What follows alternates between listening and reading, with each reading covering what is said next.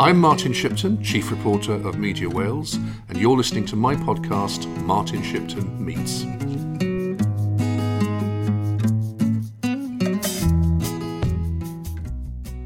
It's Martin Shipton, and today I'm with Cerys Furlong. Cerys, who I've known for quite a long time, is now the Chief Executive of uh, which, for those who don't know, means fair play in Welsh, and is an organisation that is at the centre of the uh, equality agenda and uh, supports women in work essentially and on a wider basis too. Welcome, Cerys. Good Thank to see you for having me. no, it's my pleasure. Um, tell me about your background and your education, first of all. Um, I was born in Pontyclun in Miskin and uh, born at home, second child of one of four girls.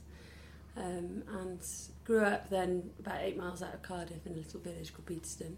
So very kind of uh, leafy, privileged place to grow up. Um, went to a very small primary school, actually run by quite an interesting, um, dynamic male head teacher who had a big influence on me.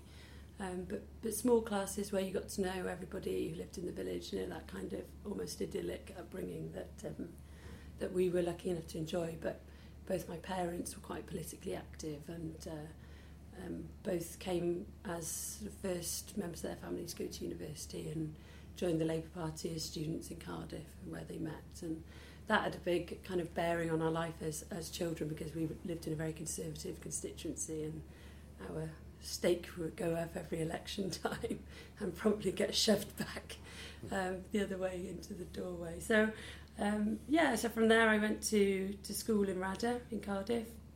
Um, again, you know, sort of leafy middle class upbringing and nothing, nothing, nothing extraordinary really. Um, I, I didn't really know what I wanted to do in school. I enjoyed, I really enjoyed school. I enjoyed the academic work. I enjoyed sport very much. Social Um, sciences. Yeah, and then you know people always have stories about how awful careers advice is, and you know I didn't didn't know what the computer was going to churn out, but a geography teacher pulled me aside one day and said, "I think you should do social sciences. You'd really enjoy it." And so I did economics at A level. There wasn't much choice really at that stage in terms of interesting different things outside the mainstream curriculum that you could do. But economics was taught by a great teacher called Nigel Adams, who again introduced a lot of politics to that. And um, I wasn't a fantastic economist by any stretch. I scraped my A level. Um, but it was a, Kevin Brennan. Uh, Kevin Brennan taught history. I, he never Yes. taught economics to me, but he did teach me history as a year seven first first form student, um, which he, he always embarrasses me about when I see him now. so yeah, that it, it's funny how things come full circle. So yeah, from there I went to, to Bristol and did sociology, but I spent the first year of my undergraduate degree doing equal honours politics, psychology and sociology. So again, I had that kind of little nagging political stuff going on. But I, I wasn't a member of the Labour Party or active in student politics. I joined as a 16 year old in school, thinking this was a very sort of right on radical thing to do. And then promptly got bored and, and not really that interested as a student. I had more, more interesting things to do, I suppose. Um, but after I graduated, I did what most people then. I was lucky I graduated in 2002, and I suppose at that stage it was quite a prosperous time. And I walked into a recruitment agency and said, "Can I have some temporary work, perhaps in the charity sector?" and I ended up working for what's now Action for Children, um, which again was really eye-opening. For a, a time after that, I thought well, maybe I ought to become a social worker. You know, I was really inspired by some of the work that they they do. Um, I'm, I'm very glad I decided not to do that because it's uh, I, I don't think I've got the personality traits for it, the patience. Um, and from there, I, I I suppose we were still living in Bristol, and um, it was the early days of the, the, the second Blair government, and I, I had been not a Blair supporter, um, and was but there were some interesting politicians around Bristol at the time, and there was a lady called Valerie Davey who was one of the um, women who came in in that cohort. And uh, I went for an interview for a part-time job with her as a caseworker, which I didn't get. And then um, wrote a very precocious letter to her afterwards saying, I think really think you should give me that job. Um, and so she called me back and said, well, okay, we'll give you a go. You can come and work for us for a bit. And that was amazing because I was working on immigration and sort of home office cases, and again, it just sort of gave me this slight steer without any plan that I wanted to do something in public services um, around kind of supporting people, but I didn't know what that was going to look like. Um, and I, uh, simultaneously, having said I would never come back to Wales, um, this interesting thing called devolution was kind of kicking off. and I looked across the bridge and thought, God, that does look really interesting. And I loved the, the way it was being described in terms of how it's set up as a different politic. And um, so I came back to Cardiff University to do a master's and never left. What did you do your master's in specifically? Well, social science research. So I there's a thing uh, I got an ESRC Research Council um, sponsored place. So the idea was that you do a master's in social science research methods and then go on to do your PhD. So within my master's, I looked at education policy and, and how devolved um, education policy was kind of showing a clear divergence between what was going on in Wales and, and other parts of the UK and just how that might be an interesting area of how devolution was developing. But I decided that you know academic life wasn't for me um, and decided not to stay on to do the PhD and, and looked around for policy jobs effectively and ended up working in, in adult education. So. But at the same time, you reconnected with the Labour Party, yeah. didn't you? Because you came quite active in the Labour Party in Cardiff, and eventually you became a councillor, didn't you, in yeah. uh, Canton?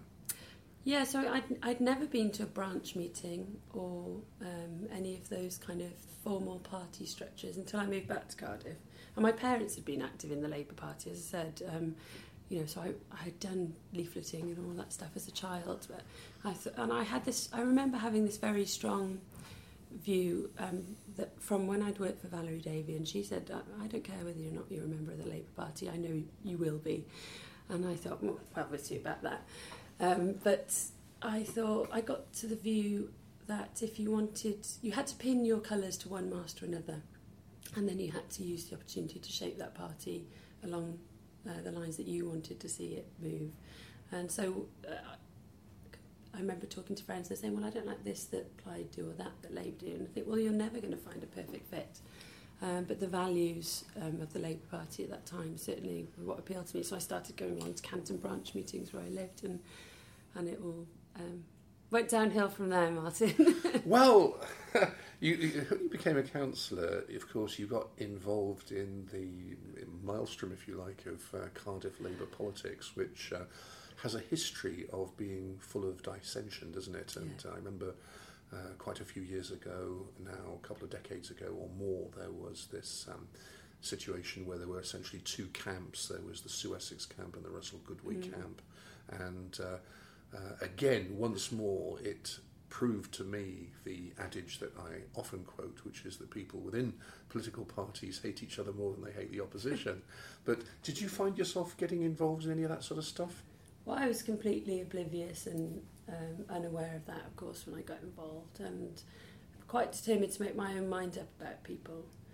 And when, naively as it turned out, when I did get elected, I remember the first day actually going to a group meeting in County Hall, and Labour had been decimated for the second time, so we were down to 14 councillors, I think, in Cardiff. Third party. Third party, and you know, there people were clearly feeling pretty bruised. Um, and other than my ward ca- colleagues, I didn't know any of those individuals. I'd never met them before, uh, perhaps on the campaign trail, but not personally. And I remember somebody saying to me, "Oh, um, oh, well, you were in a safe seat. We should have put one of the people who who lost their seat in your seat." And I thought, well, you don't know anything about me. And from that moment, I thought, I'll make my own mind up about these individuals, and I'll give myself some time. And being in opposition was the best thing that could have happened for both that group and me personally because it gave us a chance to say, you know what, we have to renew and refresh. And I thought we were making some significant progress towards that in opposition between 2008 and 2012 uh, when we, uh, the group took a huge number of seats, 46 seats I think at the next election. Um, but it didn't take long for, for those old kind of um, gripes, I suppose, to, to, to come back in. And I, I found that really surprising, and um, maybe I was too idealistic about it. Because there was a strange business, wasn't there, where after that election, weren't you, for a very brief period, the chair of Cardiff Council? I was. I think it was about three months. Um, there was lots that um, we wanted to do as a group, I think, but trying to bring from a group of 14 that had sort of set out a stall in opposition against the, Lib Dem Plaid coalition at the time. Um, then going to a group of 46, it almost went out the window. You know, everything that we kind of the trust that we built between people and um, the things that we wanted to do, quite rightly, had to be revisited because there were many more voices and uh, parts of the city to represent, so we had to think again. And I, um, uh, I think I might have been the, I think I was involved in, I don't think I was the group whip, but I was certainly, I think I was the chair of the group at the time, or something like that. And um, so it got to the point of having the discussions about who's going to do what. And, and this was one of the things that came up, and naively I thought, well, that's something I could do. I can chair a meeting.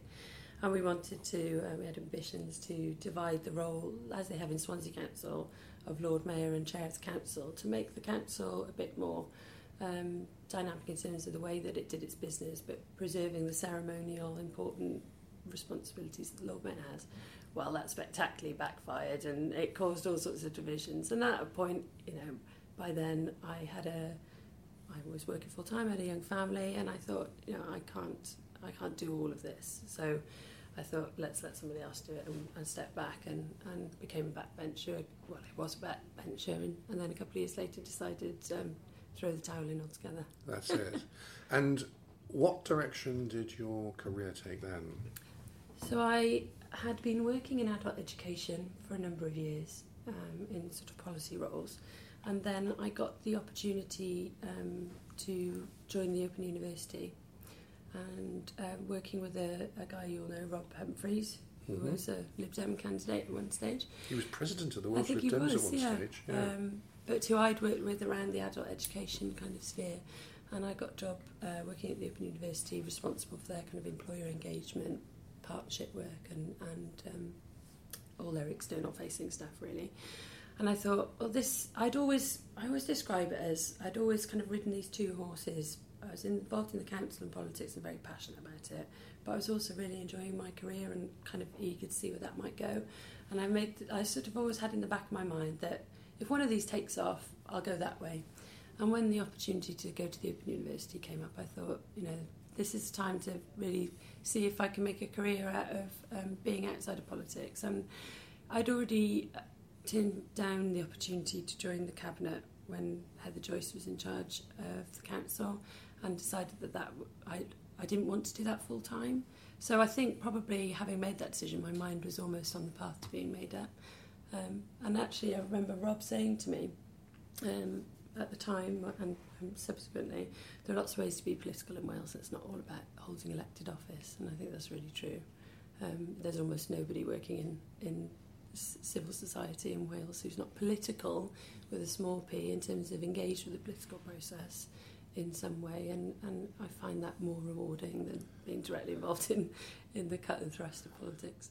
But there's another rather different dimension to your life as well, isn't there? Which is this uh, involvement in the pub and restaurant business. How did that all come about? Uh, yeah, somehow managed to make a side career out of the love of food and drink, which is which is not not part of the plan either. But my husband's a chef, um, so when we came back to Cardiff from Bristol, he's from Cardiff as well.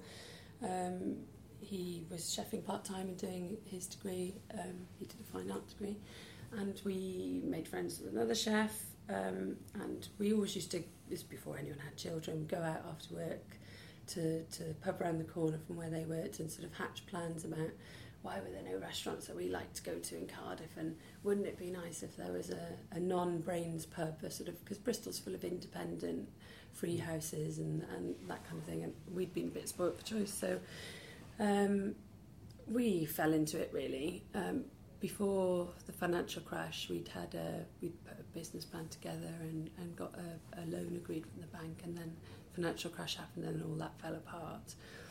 And we went back to working in whatever we were doing, various things. I was working in a pub, working for Rhodri and Kevin Brennan at the time part time and doing my masters, and Tom was chefing, and and then um, through my now brother-in-law Gwyn, uh, who's also our business partner, he was working for a, for a guy called Jahan who owns lots of property and venues around Cardiff, and he said, "Oh, I've just taken the lease on this interesting derelict bank vault. Do you want to come and have a look?" So we did, and um, from there we opened the Potted Pig, and it started from there really. Um, and these things just it's like a juggernaut that you know people say oh come and have a look at this why don't you do that and um, it just goes on and on so I suppose we took a bit um, we was we were the minority partners in that in that first business which we're no longer involved in um, from there we opened the Lansdowne in Canton um, just the three of us and Because what you've done with that pub, it was quite a run-down pub before Yeah. you took it over, wasn't it? And it's in an area which is it's a strange sort of area, isn't it? Because it's it's essentially a working class area, but there's a bit of gentrification which has gone on as well. Yeah. So when you were looking around to see where you would locate a pub, I mean, did, did it just happen to be available, or how did it come Oh about? no, it's, it it was over? much more interesting than that. I was still on the council and I got some concerns raised with me from residents who lived around that area. Um, the pub had been sold and it had it was quite run down as you said, um, and the most of the pub had been developed into flats by Jahan. Um, who we were in business with, and I didn't know this until I did a bit of digging around. So I phoned Jahan and said, "Oh, I've got residents who are concerned about this, and um, they want to know what's happening to the pub. And he said, well, I don't know, you know, I don't know anything about pubs, So I don't want to run a pub. Um, and the residents at the time were concerned that it was going to be turned into a Tesco or a, a sort of corner shop, and they, they didn't want that there. So actually, Jahan said, well, why didn't you and Tom Gwyn have it? And so we, we leased it. We lease, um, he still the freehold of the building, we lease the ground floor. And we set about opening a pub, which we didn't have a clue what we were doing, quite frankly. But we did lots of research, um, going to nice pubs, and kind of we had a, an idea of what we wanted. And, you know, we all lived in Canton. So we just modelled it on where would our friends and, and us like to go. And we were lucky because it was a free house that we had complete control over um, the beer and the, the drinks that we have and um, the food that we food was going to always be an important part of it making sure that it was home cooked fresh food. Um, you know so much what you get in pubs is is sort of out of the freezer and the microwave unfortunately although I think it's improving in a lot of places so it was nothing it wasn't rocket science and then we roped in everyone that we could to help um, and we had some late night standing floors and painting the walls and we opened in November 2012 Mhm. and it's been been going strong ever since. And, and you said that the area is a funny area that was perhaps becoming gentrified. I remember people saying, oh, "Why on earth do you want to open a pub there?" And um, and and we knew the area because we lived in it, so it didn't seem strange to us for a start. And I suppose gentrification wasn't hadn't really happened there, but certainly what had happened is that none of my friends or us could afford to live in Pontcanna. So people lived in Canton, and we've seen that creep happen um, around the city since. Um, so in the back of our minds, we thought, no, we we we think this is a this is a really good spot actually, and there were no other. Well, there are pubs nearby, but not not not on the doorsteps. It's very strong on real ale. Yeah, that and that was a huge part of our, our passion, really. Um, and you know, I, I won't turn down a Brains pint, but it, pint, but it's not it's not really what I like to drink. And and there weren't many free houses in Cardiff that were able to kind of. We knew that there were great independent breweries, not just in Wales but outside. But the way that um, that tenanted pubs work is that it's so expensive for them to buy outside of, um, of of the house that they're tied to, and we knew that that was going to be a great selling point for us. That we could bring in, you know, we have five lines of beer on all the time. Um, we do craft beer, great cider, um, and we knew that was going to be an appeal to people because they couldn't get it somewhere else. Um, and you know, we were lucky that within the first year or so, we we won a CAMRA pub of the year, and um, we went on from there. You're still involved in it? Yeah, so it's still the three of us running it, um, and I mean, day to day, we've we've got fantastic staff. So we've got a full time manager. In fact, we've got um, at the moment a job share manager, which is fab. Um, so when I talk about agile working with my Chwarae Teg hat on to people, I say, well, we can do it in the Lansdowne. So we have a two people who share that role at the moment. And your empire has extended, hasn't it? Well, it's sort of extended and contracted. So we, I suppose, from that point in 2012, then through our partnership with Jahan, we opened um, a restaurant in Llandaff, Porro, and on Wellfield Road. Um, but over 12 months ago now, we sold our interest in all three of those restaurants back to Jahan. You know, thanked him very much for the opportunity that you've given us to sort of get into the trade in the first place, but wanted to do it for ourselves. So at that point, um, we bought a restaurant in Pontcanna, Milkwood, was cheaper, now Milkwood, and we opened the Grange pub in the Grange Town. And no more, Martin. That's enough for anybody.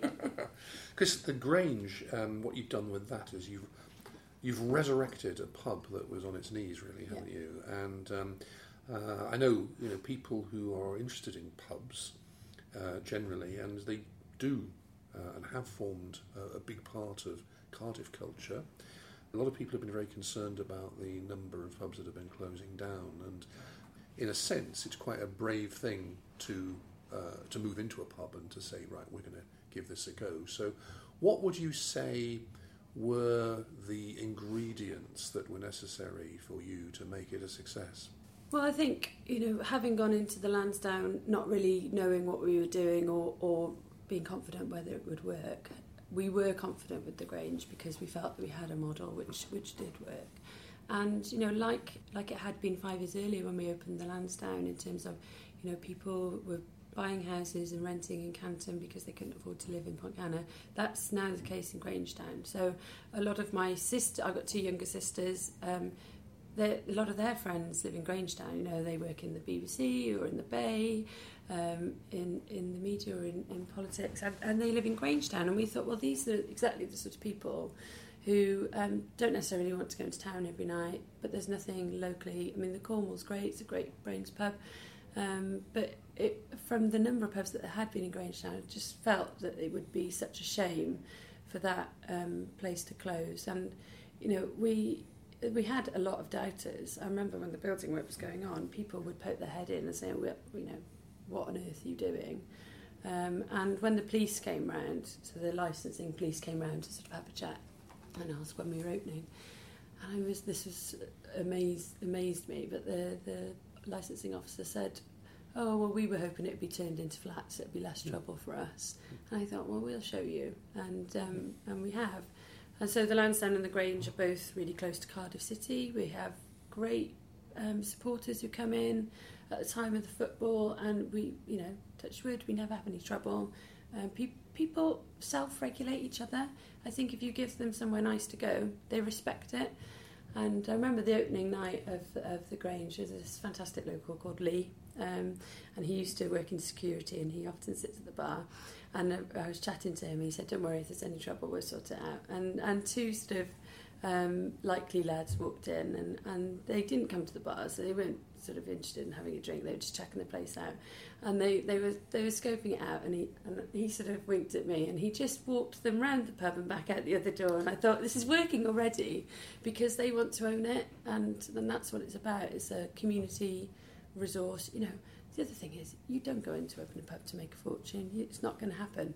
Um, we wanted to have a, a business that employed people and, you know, that is sustainable, but we're, we're not going to make a fortune out of it. And that's what puts a lot of people off because it's hard work and it's not hugely financially rewarding, but it's, it is really rewarding in lots of other ways. And, you know, I'd still love going to the Lansdowne and the Grange on a Sunday with my family and chatting to the people next to us and um, you know, they've become friends and, and part of our community as well. You're listening to my podcast, Martin Shipton Meets. Chwarae Teg. How did you come to take over as chief executive of uh? Um, it wasn't, and there's a pattern here. It wasn't anything I ever thought what I would do. In the time that I had been working in education, in politics, um, and in business actually, that you know, I, I, I had encountered um, inequality and sexism, and not not hugely, and never in a way that particularly worried me, um, but in the way that a lot of women come to just accept. And I suppose as I got older, I'd, I'd been brought up very much to think, you know, I was one of four girls, both lefty parents, you know, girls, you can do anything, be anything, no, nothing in your way. And I went into my kind of career as a young person and through my education thinking, well, you know, all these all the all the arguments have been won by the feminists of the past and it's just about us now getting in there and, and making it happen. Of course, I mean, how naive um, was I? And and so particularly once I had my first child um, and the, the council was not geared up for maternity leave or understanding what that was going to be like. Once I progressed in my career and I found myself often being the only woman amongst people in higher education and, and I'd always championed other women. I'd always talked about women in leadership and, and how, how important um, having the voice of women was. I was involved with something that Leighton Andrews set up in when he was Public Services Minister actually. He asked me to join a group around leadership in public services, which was fantastic and really great opportunity. And, and they had a summit back in Swansea a couple of years ago, and I, I spoke at that about um, women in leadership and the lack of. And at the time, I remember looking in the room and thinking that, you know, we've got um, people from health boards, from further education, from local government, from um, all parts of our public services in Wales, and and I felt that they needed to hear some harsh truths, um, and so they did. And um, you know, the, I'd seen so many, frankly, not wonderful men progress quite swimmingly in their careers, and lots of brilliant women not uh, when the job at Chwarae came up, a, a number of people texted me and said, "Oh, this is right up your street. You should go for it." And of course, I'd known them already. I knew Joy, my predecessor. I hadn't worked with them. I, I probably had the same perception of the organisation as lots of people do. You know, oh, it's a bit sort of middle class and professional. Um, is it? Is it? Does it really talk to the kind of social justice stuff that I'm interested in? But I went for the job, and it's the best thing I ever did. There's quite a lot of employees, aren't there? 80 staff. Yeah. Yeah. So we've got four offices across Wales. I mean, a lot of that is because of European funding. So we have one big project called Agile Nation 2, which is fantastic, and, and a lot of our staff are supported by that. What does that do then, Cerys? So Agile Nation 2 is about, it's, there are two strands to it. It's about working directly with women to improve their skills and confidence, and particularly working with women who are perhaps looking to become a supervisor or a line manager for the first time. And, and often with women who, who lack confidence or haven't thought about how they want their career to progress. And we deliver ILM qualification, Institute Leadership and Management, but we also do a lot of coaching and mentoring and support and give them the techniques that they need to kind of get on. And the outcomes that we get from that are that they ideally get a pay rise or they progress in their careers. So that's that's the women's side of it. The other side is we work with SMEs um, across Wales, originally in the priority sectors until um, the economic policy in Wales changed somewhat. And we go into those SMEs and we help, we do a sort of business culture survey, help them think about how they could embed equality and diversity in their workplace and think about how they recruit um, staff, how they retain staff, how they progress staff, and what support they might put in place for men and women to really get the, the best out of their, their time in work and, and for the employer to get the best out of their, about their staff. So it's two strands, and we work with hundreds of businesses and thousands of women across Wales.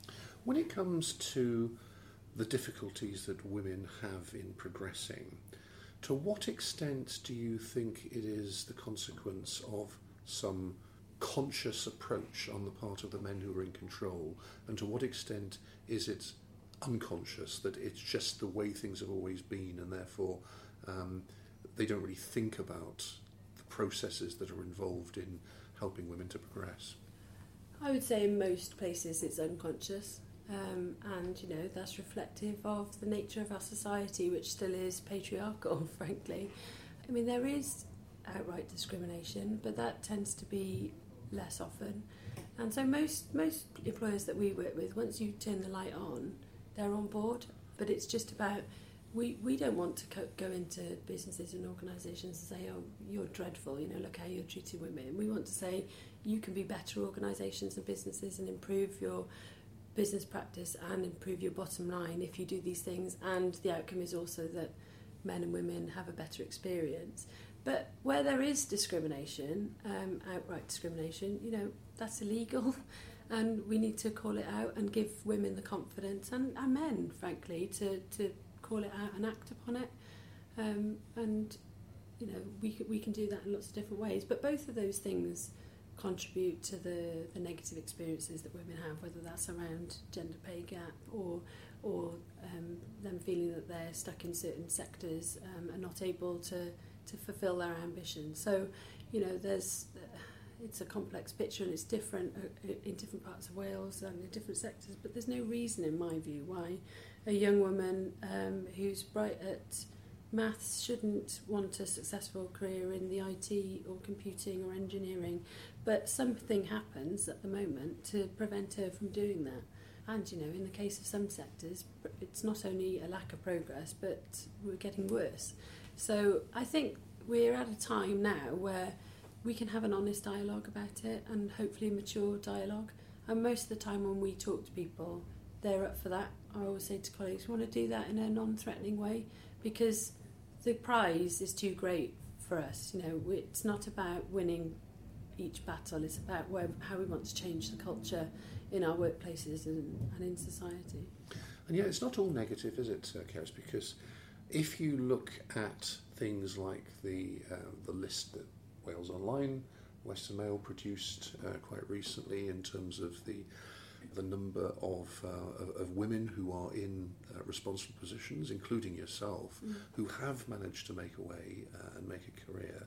It's clear that there are a lot of very admirable role models around. So it's not that there is necessarily uh, something that is entirely blocking women from making progress because there are plenty of women around who have made progress and achieved uh, a great deal, and this is why there are so many role models. Yeah, that's true, and we have to do more to kind of hold those role models up because um, unless you can see them, then other young women and, and young men can't aspire to do those jobs and, and, and be those those kind of people. But um, we also have a responsibility to, to pull up the people behind us because lots of people, um, I said, you know, I've, I've come from a very privileged background, but lots of people don't and they face considerable uh, battles to get to those places. So, you know, we're still a very white society. Uh, most of our organisations that are led by women are white middle class women, and I'm very conscious of, of that all the time. So, you know, there are many more battles to fight, and, um, you know, women are still disadvantaged across the board. One of the problems, of course, in that context is that we have uh, religious and cultural uh, minority groups that are much more overtly discriminatory than uh, the society um, in, in which the majority live, if you like. One can argue that there are endemic disadvantages for women in certain religions and in certain parts of the world, and we now have um, minority populations over here. And there are, of course, um, admirable organisations which are seeking to help women in those ethnic minority organisation uh, in, in, those ethnic minority groups to to achieve. But but the uh, you know if the if the if, if white Western society is patriarchal, the societies from which they come are much more so, are they not? Well, it's not it's not for me to comment on other people's culture or religion, but what I would say is that it's about understanding people's own lived experience and um, and what their ambitions are, and not trying to fit everybody into a set of norms that we are used to, but actually finding the support that they need to get on and achieve what they want to achieve. So um, I think it's going back much more to that kind of sharing understanding between cultures and um, and there are you know there are there are practical things that we have to do. So I think it's perfectly fine for me to be overt about wanting to recruit a more diverse workforce or a more diverse set of board members for example because unless I have different voices around the table both in my team and in and in those who govern us then we will continue to perpetuate the same norms as uh, as have gone before. So I try and, and don't always succeed to go out of my way to to understand other people's perspectives and where they're coming from. And and sometimes I won't agree with the choices that they make but I'm absolutely sure they won't agree with lots of things that I do in my lifestyle. And I'm okay with that so I'd expect them to be okay with it as well. But it's it's about making the connections and talking and understanding I think. I think there are some concerns about the fact that in some communities women are meant to stay at home, and uh, there are there are uh, examples of people who cannot speak English because they're not encouraged to go out uh, and mix with with other people. Um, that they're expected to stay at home and be prepared to make the food when their husbands bring guests back to the house. Uh, does that sort of thing exercise you? Yeah, and, and that happens in, in white working class and middle class families as well. You know, kind of uh, control and um, coercive control is endemic, as we know. So it's I, I don't think that's. Uh, I mean, it might be um, a cultural stereotype, but it's not necessarily restricted to certain communities or faiths. I, it does worry me because I think what I'm concerned about is women have choices and that they feel that they're able to exercise those choices. Now, some women make the perfectly reasonable and, um, in my view, very um, admirable choice to stay at home and look at look after their family, and I'm absolutely fine with that as well. I don't think it's about forcing uh, women or men into a certain set of behaviours, but it's about saying at the moment we are looking at the fact that there's a shift in society, I think, going on, and maybe some people who thought that they were making an active choice might start to think well, have I actively made that choice, or have I sort of stumbled into that position, or kind of uh, position in my family or or society? So. I think it's about giving women confidence, showing them what they can be, making those role models successful, giving them the skills, and also talking openly to men about well, you know, you talk to some men and say, well, you know, two incomes to your household might be quite helpful actually. Um, and I always get cross when people talk about, well, more rights for women is going to mean less rights for men. It's it's not it's not as simplistic as that. Just because I'm able to exercise my rights doesn't mean that you're not able to exercise yours. So I think it's just having that dialogue, people to say this is not a threatening thing. And if you if you are empowered and aware of your choices and educated and all of those things, and you still choose to stay at home, that's fine. Although, of course, when in local authorities it was decided to um, introduce more equal pay, it did result in some men having pay cuts, didn't it?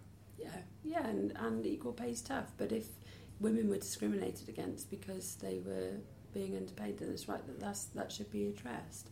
And, and in my experience, most of that was about overtime and highly paid overtime rather than cutting someone's basic hours. So it's, it's always more complex than perhaps the headline suggests.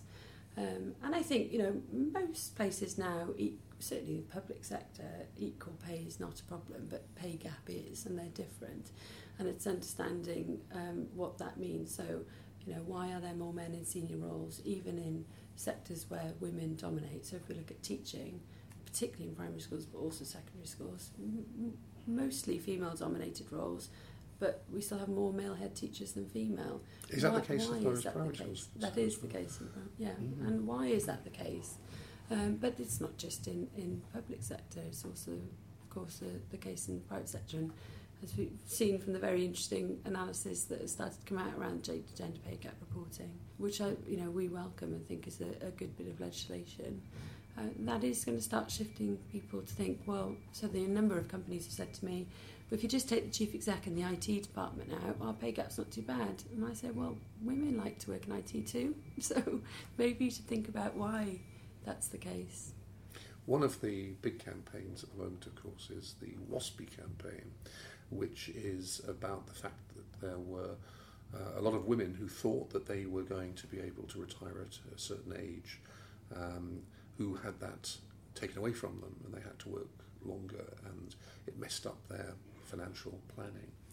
Um, but one extra element to that, of course, is the fact that in the um, pension uh, rights that individuals had. Um, it was, in fact, discriminatory against men, wasn't it? Because women retired at 60 and men retired at 65. Mm. Um, and that's something that men don't bang on about. Yeah, perhaps. And, and um, I, I'm personally um, ambivalent about the retirement age because at my age it seems like an awful long way off, or maybe one that will never come. I think the thing there is about how your how women that that particular group of women were led to believe one thing, and then the reality was very different, and that and that is unfair. Um, I think if we can that if we can equalise out the fact that there are long periods in in, in certain generation of women's lives where they don't work because they take time out for childcare and then they're penalised because they haven't made those pension contributions. You know, it's not as it's not as arbitrary as the date at which you retire and the amount of money, but it's understanding who does the care and responsibilities and the majority of the unpaid care as well. So I'm quite relaxed about men and women retiring at the same time as long as throughout the course of their careers they're rewarded equally for the work that they do. One thing which is interesting is the extent to which there should be further legislative change.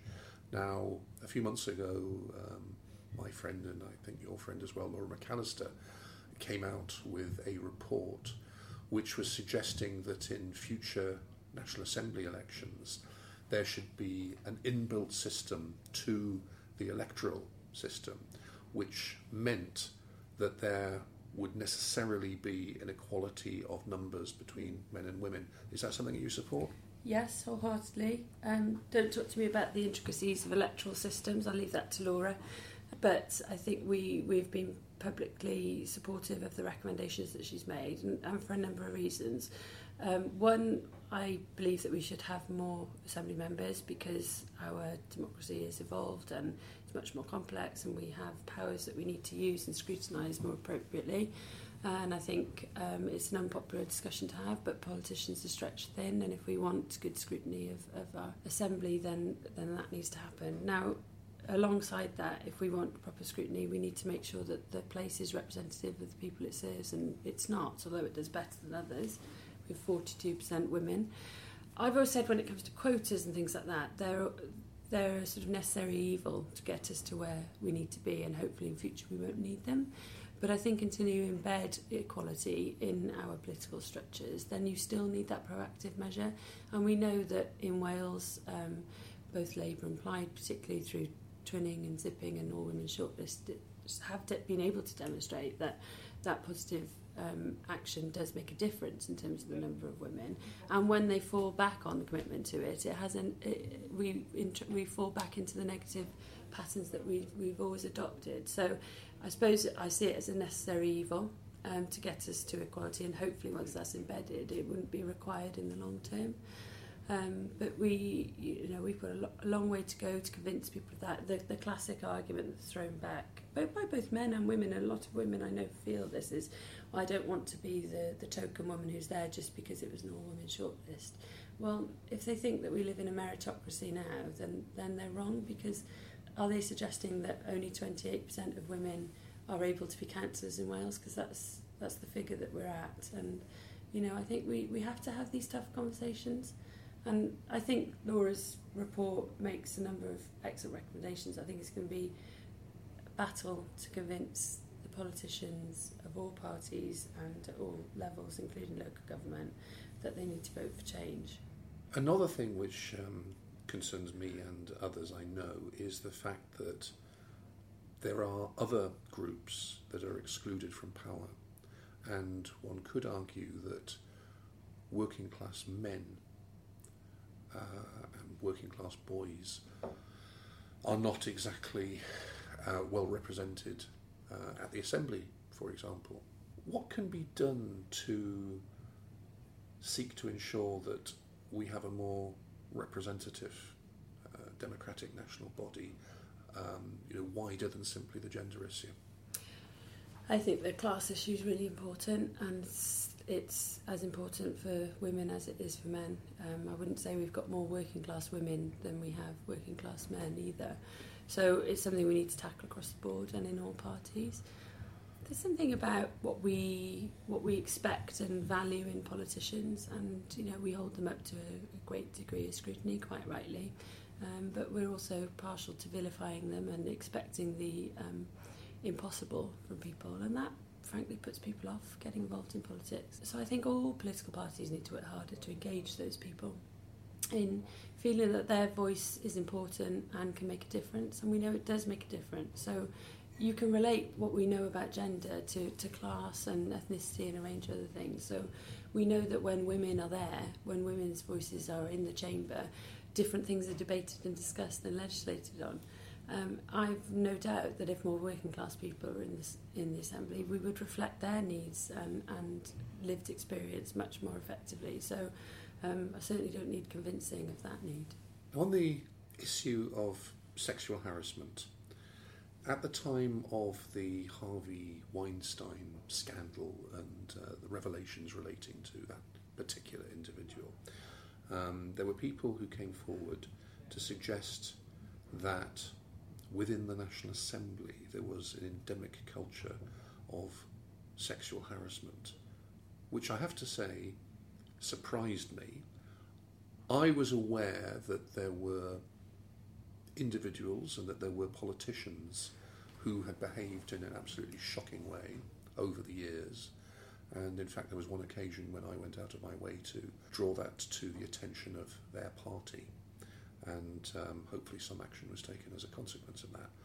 But to suggest that, that it's endemic, I thought was a bit over the top, to be honest. Cerys, what, what's your perspective on that? I'm not sure endemic was a word I've, I've used, and I don't recall anyone else using. But what I do think, and I've certainly said, is that it should come as no surprise that we have these issues in our assembly any more than we do here in your offices or in, in my workplace or any other.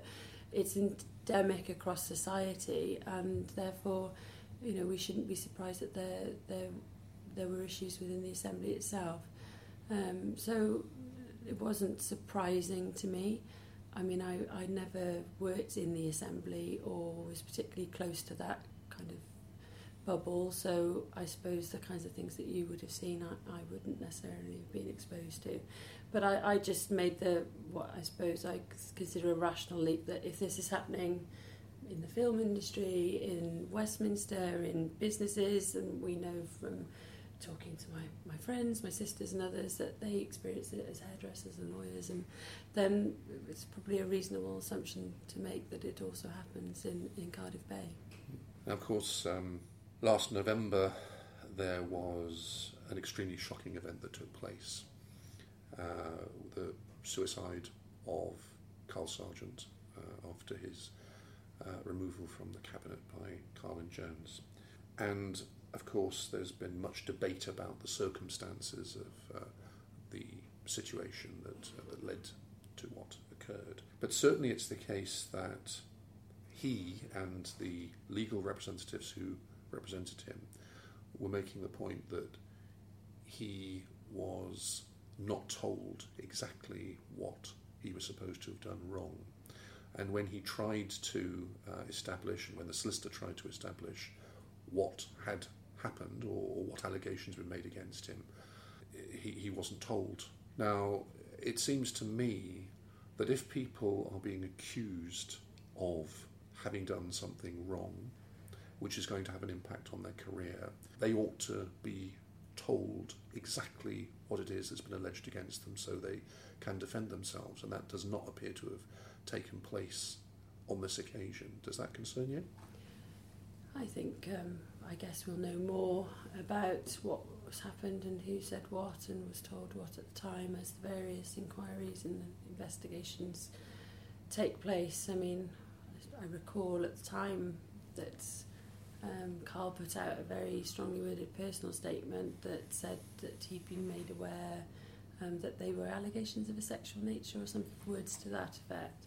I think they, they were unspecified. They didn't say who'd made the allegations. Oh no, and I wouldn't expect them to. But in the course, I suppose had the Labour Party policy followed through, then um, you know there would be more detail that followed. But you know, all we can do at this stage, personally, I feel, I've said before, just sad for Carl's family and and everything that they've gone through and you know, we've talked about this as, as colleagues and as a women's movement privately, and I just say all we can do the politics is not for us to get involved in. All we can do is continue to try and do the positive work that we're trying to do to improve women's lives and to support the kind of cultural change that we know will hopefully not lead to such a anxious time on all sides um, that we've experienced over the last six months. So, you know, it's not to say that we aren't interested in the detail of what happened, but that's for others to explain and to articulate. All, all we can do is continue to do the work we do to try and make Wales a bit more of an equal place to live and work. But as a matter of principle, it's right, isn't it, that if people are going to be removed from their job, that they should know precisely what they're accused of and who their accusers are. I mean, I don't know um, about the conflation of the issues that were raised with Carl and the reshuffle, I guess all that's to, to come out. But I think it's important to also respect the anonymity of people who, I mean, frankly, no one's going to make allegations to somebody in a position of significant power and authority lightly. There are people who make up allegations. I don't think there's any suggestion that that's the case um, here. I mean, personally, I Well, we don't know, do we? Because the accusers haven't come forward. we don't know, but I don't, as a woman, um, think that many women would put themselves in that position. And at the time, you have to remember, you mentioned Harvey Weinstein.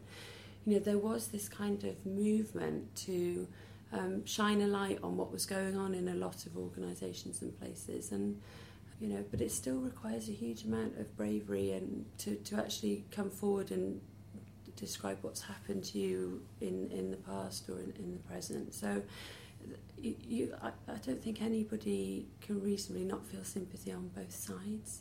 And and you know, after Carl um, died, there was never going to be a satisfactory ending for anybody, anybody involved, whether that's Carl and his family and, and the awful experience that they are still going through, the women who made the allegations, the politicians involved. Nobody's going to come out of it and say, well, I was right all along, or I'm, I'm perfect and I couldn't have learnt anything. So I think, you know, all of it is, is part of the journey that we're on and it makes me, you know, I, I, I knew Carl, it makes me feel sad um, for him that because he did he did lots of great things in his career and his, and in his personal um, life, no doubt. But this is where we are now, and it does concern me that because of the the way that everybody has been involved in the story, I suppose, and, and naturally it's been reported that perhaps in the future women working in the assembly will be less confident or women working in your organisation or others would be less confident in coming forward. Um, so we have to be really careful about that. In general terms, Cerys, so far as the advancement of women is concerned, are you optimistic or pessimistic? Optimistic. I'm very. I, I mean, I am an optimistic person, um, but also I'm optimistic about the time that we're in now and the changes that we can see. But I always say to other women, you know, my mother-in-law said to me last night, and she says to me regularly, "Oh, you landed on your feet in the right job at the right time with everything that's going on."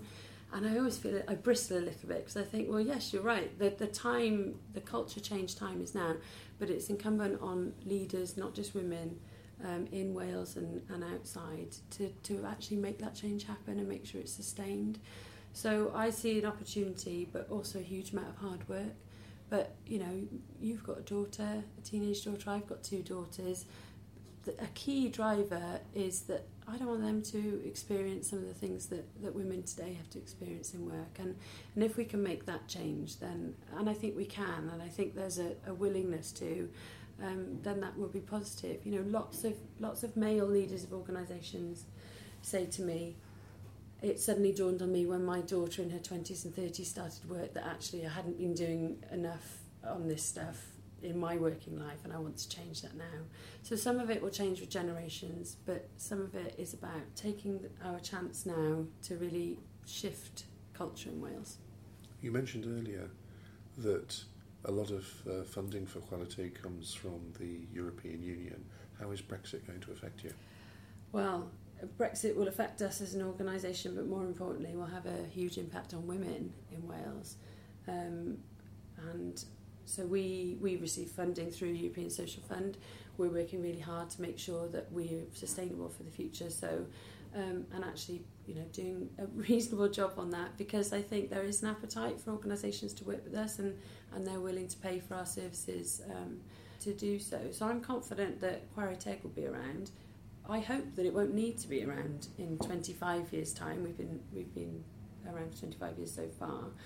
But the more important thing about Brexit is what is it going to mean for, for women and, and not just women but for the most vulnerable deprived communities in Wales. So we've talked a lot about movement of people and trade. We haven't talked about social issues. And when it comes to things like European social funding, I mean, frankly, I'd rather see the back of some of the bureaucracy that goes on around that but what I am concerned about is when the money comes back to the UK, will it come to Cardiff to be administered by Welsh Government where it should be, or will it sit with the Treasury? And will it be redistributive in the way that it has been so that we can focus work on improving opportunities for people in our deprived communities and not spending it on, on, on other things? So those things worry me, and I think there's been a lack of dialogue about the social side of Brexit and we talked a lot about um, about trade and, and finance. So I feel a responsibility as an organisation that's being able to demonstrate positive benefits of spending European money to talk about well what happens afterwards and you know that's not a land grab or a financial uh, grab from our point of view but because we know that that work has a meaningful impact on people's lives and I don't see another easy way of being able to train the volume of women and organisations that we've worked with over the last five or six years without European funding. So we're, you know, we're working really hard to make that case both in Westminster and in Cardiff Bay now. Cerys Furlong, thank you very much indeed. Thanks for listening to my podcast, Martin Shipton Meets. We'll be back for more next week.